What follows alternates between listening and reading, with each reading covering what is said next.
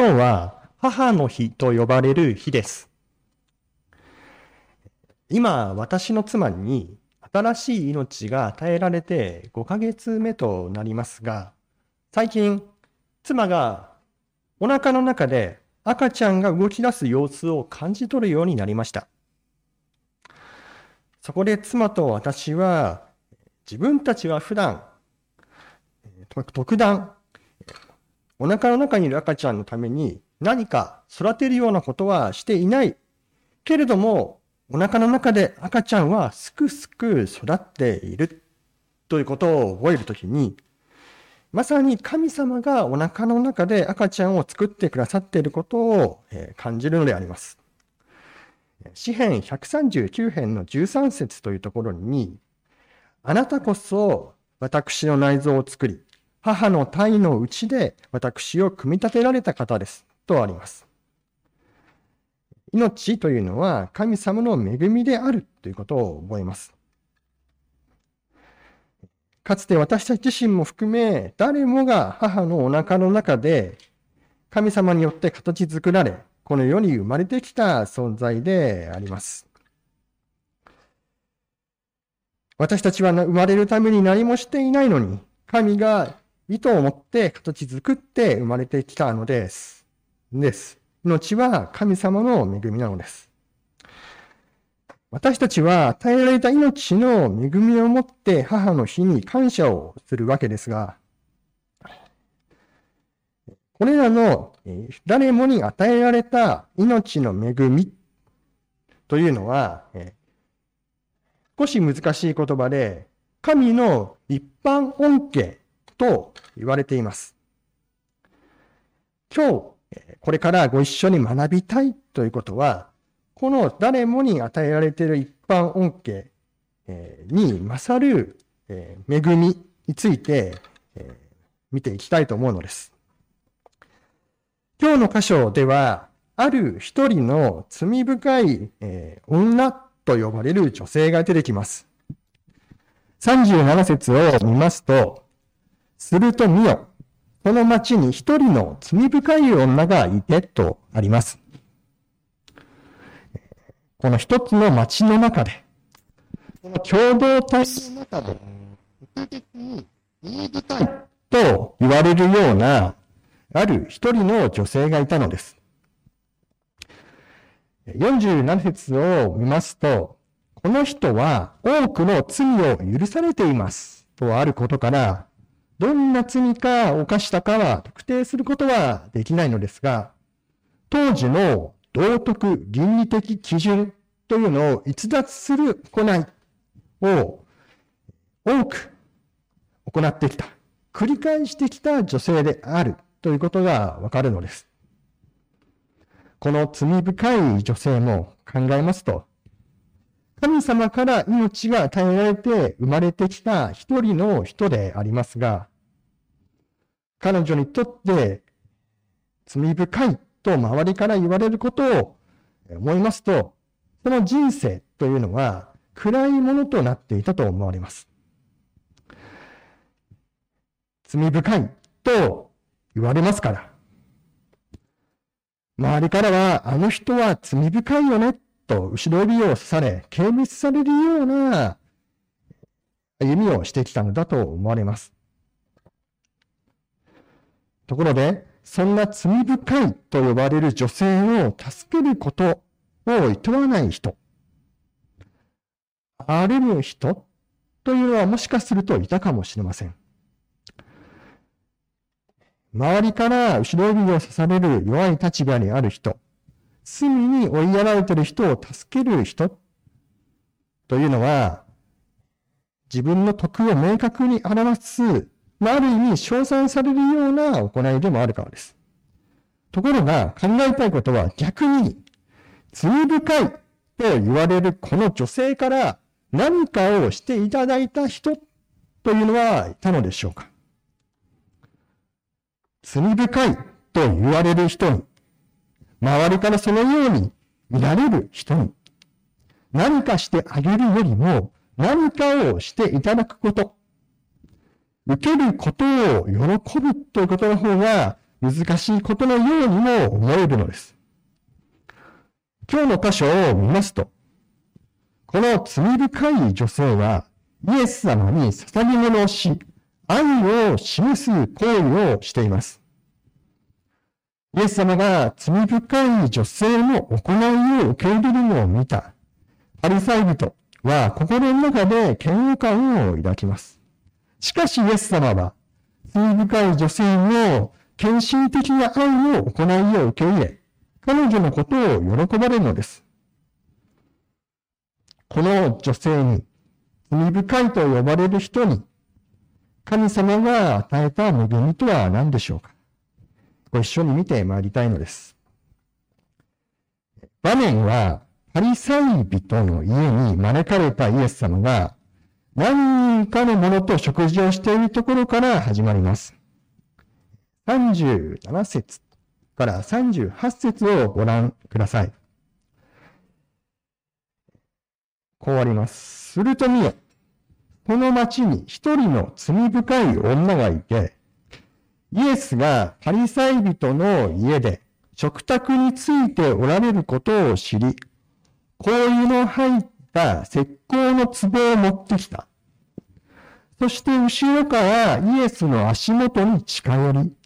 泣きながらイエスの足を涙で濡らし始め、髪の毛で拭い、その足に口づけして香油を塗ったとあります。罪深い女性がイエス様にした行いというのを、この箇所から見るときに、一見具体的に理解しづらいところがあるかもしれませんが、彼女が用意してきたこういうが、彼女のこの行動の意図というものを明らかにしています。当時、こういうとは、化粧や薬、遺体の埋葬のために用いられる非常に高価なもので、もしこれがナルドと呼ばれる高級な香油であったならば、お金において換算すると、約 500ml で一人の人の給料、一年間分ぐらいの価値があったのです。そのような価値ある行為を彼女はイエス様に捧げたのです。そこにはイエス様に対する何々ならぬ思いが現れていたのです。また、この罪深い女性はイエス様に近づくとイエス様の足を涙で濡らしました。彼女は自分の髪の毛で涙をによって濡らしてしまったイエス様の足を拭ったとありますから、イエス様に対する思いが溢れ、思わず涙が出てきたということなのです。つまり、この時、罪深い女性の心にあったのは、イエス様に対する感謝と愛。イエス様を愛する思いが心の中にあったのです。それがこのように涙となって、行いとして現れてきたわけです。イエス様は周りから後ろ指を、後ろ指をされるような、この罪深い女性の行いを受け入れられたのですけれども、この罪深い女性の行いというのを受け入れることができなかった人がいます。それがイエス様と共に食卓を囲んでいた人、パリサイ人でありました。36節を見ますと、このパリサイ人はイエス様と一緒に食事をしたいと思っていた人でした。パリサイ人と言いますと、どこか、イエス様を押し、落とし試して、押しめようとする者たち。また、イエス様にとにかく敵対する者たちというイメージがどこかあるかもしれません。けれども、パリサイ人のすべてがそうではなかったようなのです。ヨハネの福音書の3章では、え、パリサイ人、ニコディモという人は、夜イエス様を訪ねて、イエス様のことを称賛していた人だったのです。また今日の箇所も、このパリサイ人も、イエス様のことを期待の預言者だとみなして、イエス様と一緒に食事をしたいと思って、まあ、家に招き入れたのです。さらに、40節を見ますと、イエス様はこのパリサイ人のことをシモンという名前で呼んでいます。イエス様に名前を呼ばれるこのパリサイ人、シモンは、イエス様に少なくとも興味関心を抱き、イエス様に名前を呼ばれるえ関係あるものであったのです。イエス様と関係あるものであったと思われるのです。ところが、パリサイ人このシモンは、イエス様が罪深い女性の行いを受け入れたのを見て、心の中でこの時、イエス様のことを疑ってしまったわけです。39節をご覧ください。イエスを招いたパリサイ人はこれを見て、この人がもし預言者だったら、自分に触っている女が誰で、どんな女であるか知っているはずだ。この女は罪深いのだから、と心の中で持っていたと書いてあります。パリサイ人シモンがイエス様のことを疑ったのは、彼にとっては至極当然のことでした。パリサイ人にとっては、罪深い女性を受け入れるということは、自分たちの持っている価値基準、無道徳倫理的な基準に反することであったからです。彼らの規則に反するようなことであったんです。パリサイ人というのは、個人的な学識と徳の高さによって、民衆の尊敬を勝ち得ていた宗教指導者です。聖なる立法を守り行うことして、ことを通して、清くなるということを民衆に教えていたのです。ですから、清さとは正反対の罪深い女性の方から行為を捧げられる、愛を示されるということは自分たちの清さの基準に反することでありました。イエス様が預言者と言われる清い存在であるならば、こんな罪深い女に触れさせるようなことはしないと、彼は心の中で呟いたのです。イエス様は、このパリサイ人とシモンの心のつぶやきを見過ごすことはしませんでした。なぜなら、このパリサイ人とシモに、イエス様は言いたいことがあった。知ってほしいことがあったのです。40節から43節においてイエス様は例え話をいたします。ある金貸しからお金を借りた二人についてのお話です。このお話というのは、ある人は500デラリの借金をし、もう一人は50デナリ、金貸しに、同じ金貸しに借金をするというものです。1デナリというのは、1日分の給料ですから、500デナリの人は、1年半分の給料。50デナリの人は、1ヶ月半分の給料の借金をしたわけです。二人とも借金を返すことができなかったわけですが、この金貸しは、とても気前の良い金貸しで、なんと二人の借金を帳消しにしたというのです。この二人は何もしていなかったのですけれども、この金貸しの決まりの良さで、この二人は何もしていないけれども、なんと借金がチャラになった、というのです。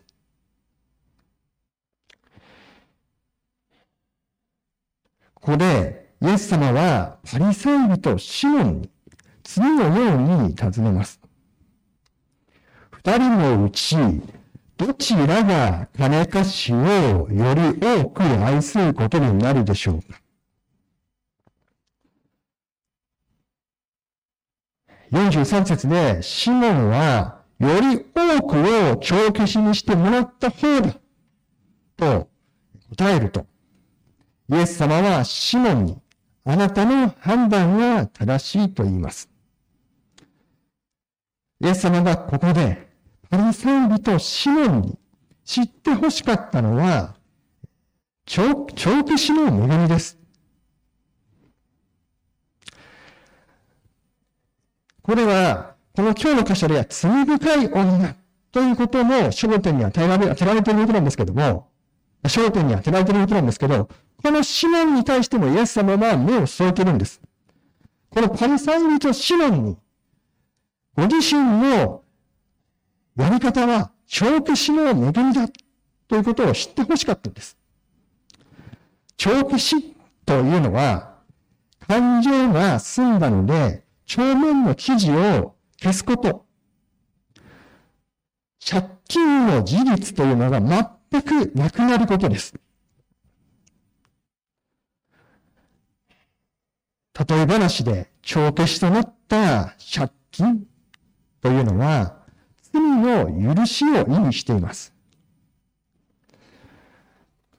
罪深い女性は、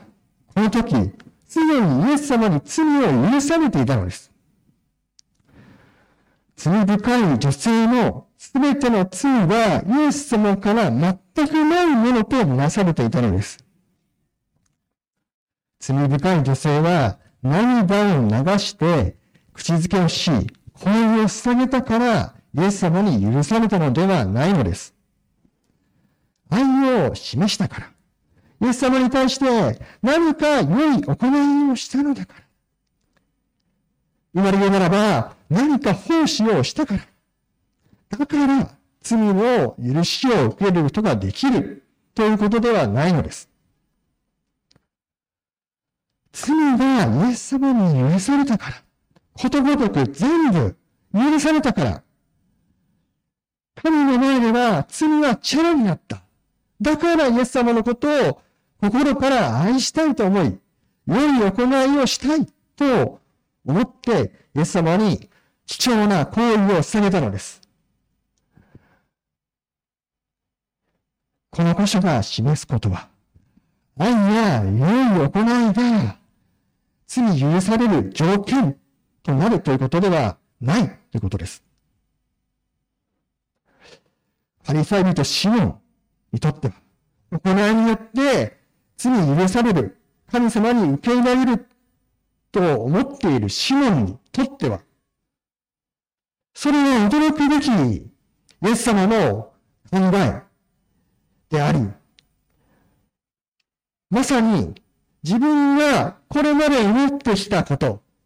教えてきたこととは真逆の考え方にあったのです。自分が何かをして、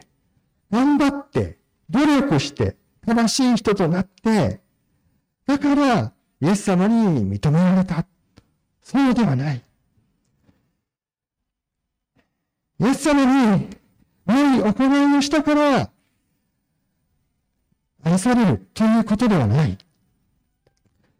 逆にまず最初に、イエス様に罪がすべて許された。だから、愛の行為が生まれる。ということを、イエス様は教えているわけです。イエス様が罪を許された。だから、罪深い女性の心の中には、イエス様に対する愛が生まれて、その愛が行いとなって現れたのです。この世の原理、原則というものを見ますときに、と比較するときに、それはありえないことです。罪深い女性は、何か見返り見返りが期待できる存在だから許されたのではない。神様がなんと気前の良い人だから、御子イエス・キリストを捧げるほどに、罪の神代わりとして捧げるほどに愛されたから。つまり神を、神様からの一方的な罪の許しによって、この罪深い女性は許されるわけです。許されたわけです。罪深いと言われる。周りから後ろ指を刺される見返りが何も期待のできないものであったとしても、イエス様の罪の許しの原則に関係はないのです。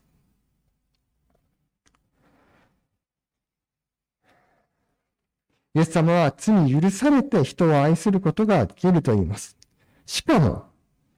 この箇所では、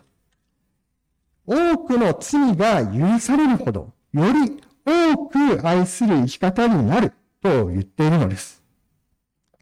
47節でイエス様は言います。ですから、私はあなたに言います。この人は多くの罪を許されています。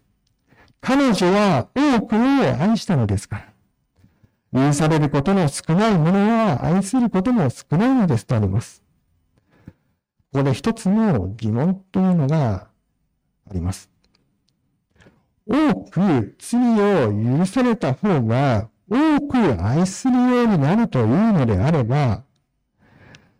罪をたくさん犯した方が良いのではないかという疑問があるのです。しかしこの疑問について、使徒パウロは、この後、ローマ人への手紙というものを記し、6章1節2節で次のように答えているのです。それでは、どのように言うべきでしょうか？恵みが増し加わるために、私たちは罪にとどまるべきでしょうか？決してそんなことはありませんと言っております。ですから、多くの罪が許されるというのは、たくさん罪を犯して、もう大丈夫。たくさん罪を犯して、たくさん罪を許されましょう。そうすれば、愛します。愛するようにもっとなります。ということではないんです。罪を犯すというものは、ことは、行為自体は決して良いものとはされていないのです。そうではなくて、神様の前にある自分が、どんなに罪深いものであるかということを知るということをこの箇所では言っています。目に見えてわかる罪の行いということではなくて、罪の自己認識の問題なのです。罪、自らの罪深さを知るということはどういうことでしょうか？今日の箇所、今日のルカの福音書の7章の箇所を見ますと、2種類の罪というものが示されておりました。一つ目の種類は、罪深い女性のように、人の目につく形で犯される道徳的、倫理的な罪のことです。二つ目の種類は、パリサイ人シモンのように、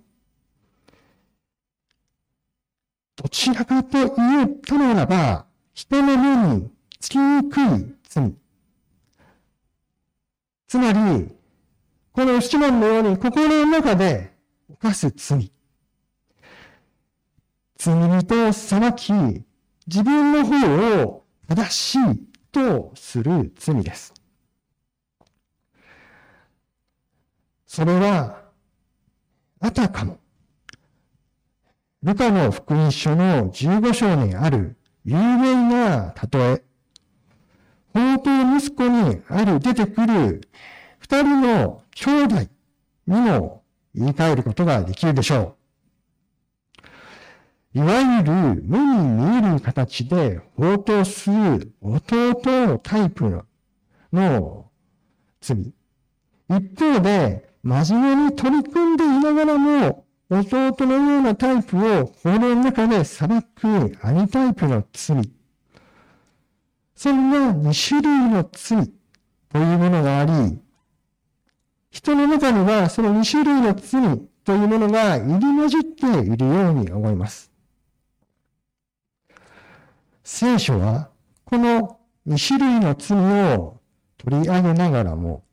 どちらの種類の罪の根は同じだということを言っています。旧約聖書の詩編51編5節で、ダビデはこう言っています。ご覧ください。私は都があるものとして生まれ、都にあるものとして母は私を身ごもりました。この有名な信仰者ダビデは、母のお腹にいる時から自分は罪人であったというのです。母の中のお腹の中にいる時からですから、聖書は人は皆罪を犯したから罪人となったのではなくて、元より皆罪を犯す性質を持つ罪人として生まれてきたと言っているのです。罪を認識するというときに、罪の行いとともに、自らが神の前で罪人であるという認識が必要なわけです。クリスチャンとなってからもなぜ罪を犯してしまうのか。そのような現実に直面したときに、答えはすごく単純です。私たちが元より罪人、罪人であるから罪を犯すということです。クリスチャンだっても罪人であるということに変わりはないんです。しかし、この自分が罪人である認識というのはとても重要なことのように思います。一般的に罪人であるという認識は、罪人であるということは、言われることは、まあ、負の側面、悲しい側面と言えるわけです。けれども、クリスチャンにとって自分が罪人であるという認識は、ただ、負の側面、悲しい側面、嫌な側面というわけではないのです。罪人であると認識しているからこそ、神様の罪の許しの大きさを理解し、救いを喜ぶことができるのです。多く罪を許された者は、多く神様の愛を実感し、神様を愛することができる自由に入れられるということなんです。48節を見ますと、イエス様は罪深い女性に、あなたの罪は許されていますと言います。イエス様はすでに彼女の罪がことごとく許されているということにも、すでに許されているということの宣言をこれしています。50節で、イエス様は罪深い女に、あなたの信仰があなたを救ったのです。安心して生きなさいと言います。彼女は自分の罪深さというのをどれほどかを認識していました。自分は罪人であるという認識を確かに持っていたのです。一方で、アリサイ人シモンの方は自分の行いによって義と認められることができる。正しくなることができる。と思っていましたから、その生き方、考え方があったから、彼は、罪の許しを見失い、愛を見失っていたのです。行いによって自分を正しくあろうとしていたため、自分の正しい行いを見て、自分がどうであったかを見て生きる必要があったのです。けれども、それは自己矛盾をきたします。正しくあろうとしても、罪人であるために結局は正しい行いをし続けることはできないからです。許しさと、許しと正しさは、イエス様にあります。イエス様の原則は、恵みです。イエス様の救いというものは、私たちを恵みによって支配することです。罪を、私たちの罪や、心の中で思った罪を、ことごとく帳消しにして、私たちを感謝と喜びに導くあり方です。罪深い女性は罪の許しを受けて大胆にイエス様のところに行きました。これは私たちに正しい信仰のあり方を教えてくれます。罪に許された私たちの心は、心が向かうべきところはイエス様なのです。罪を犯したときに、そのまま罪悪感にとらわれて、頑張って、何とかして良くなろう、償おうとして生きることではなく、また、許されるなら罪を犯してもいいと思うことでもなくて、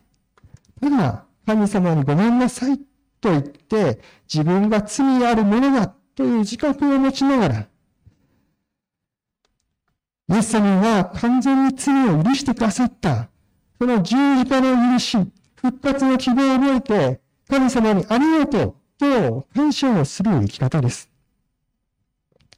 日々、私たちは自覚的に神様の前に出て、祈るものとされる必要があります。神様に対して、覚えた罪を、があるならば、それを謝り、しかし完全に許されていることを感謝する祈りをする必要があります。御心は罪が長期死にされた恵みを感謝して生きることのところにあります。私たちは罪の許しを与えてくださった神の恵みに心が支配されて、日々生きる者たちの集まりなのです。神様の前に罪に許されて、感謝と喜びを持って、お互いますますイエス様を愛し、また人を愛する者に作り変えていただきたいと思います。お祈りさせていただきます。神様、あなたの皆をあがめます。今日、帳消しにされた恵みということで、ルカの福音書をご一緒に学びました。本当に小さいものあなたの御言葉を解き明かさせていただきました。わかりづらいところもあったかと思いますが、しかし、この箇所に示されていることは、イエス様が、その十字架の御業で私たちの罪を完全に許し、私たちは行いによって支配するのではなくて、許しによって、許しに帳消し罪を完全に帳消しにしたその恵みをもって私たちの心を感謝と愛で支配し、私たちを信仰に歩ませるところにあります。神様、どうか私たちの心がイエス様の前に罪に許されたものとして、あなたにある自由と愛と喜びを覚えて感謝して毎日を歩むことができるように作り変えてください。どうか私たちを恵みに歩ませ、神を愛し、人を愛する歩みへと向かわせてください。お願いいたします。イエス様の皆によってお祈りします。アメン。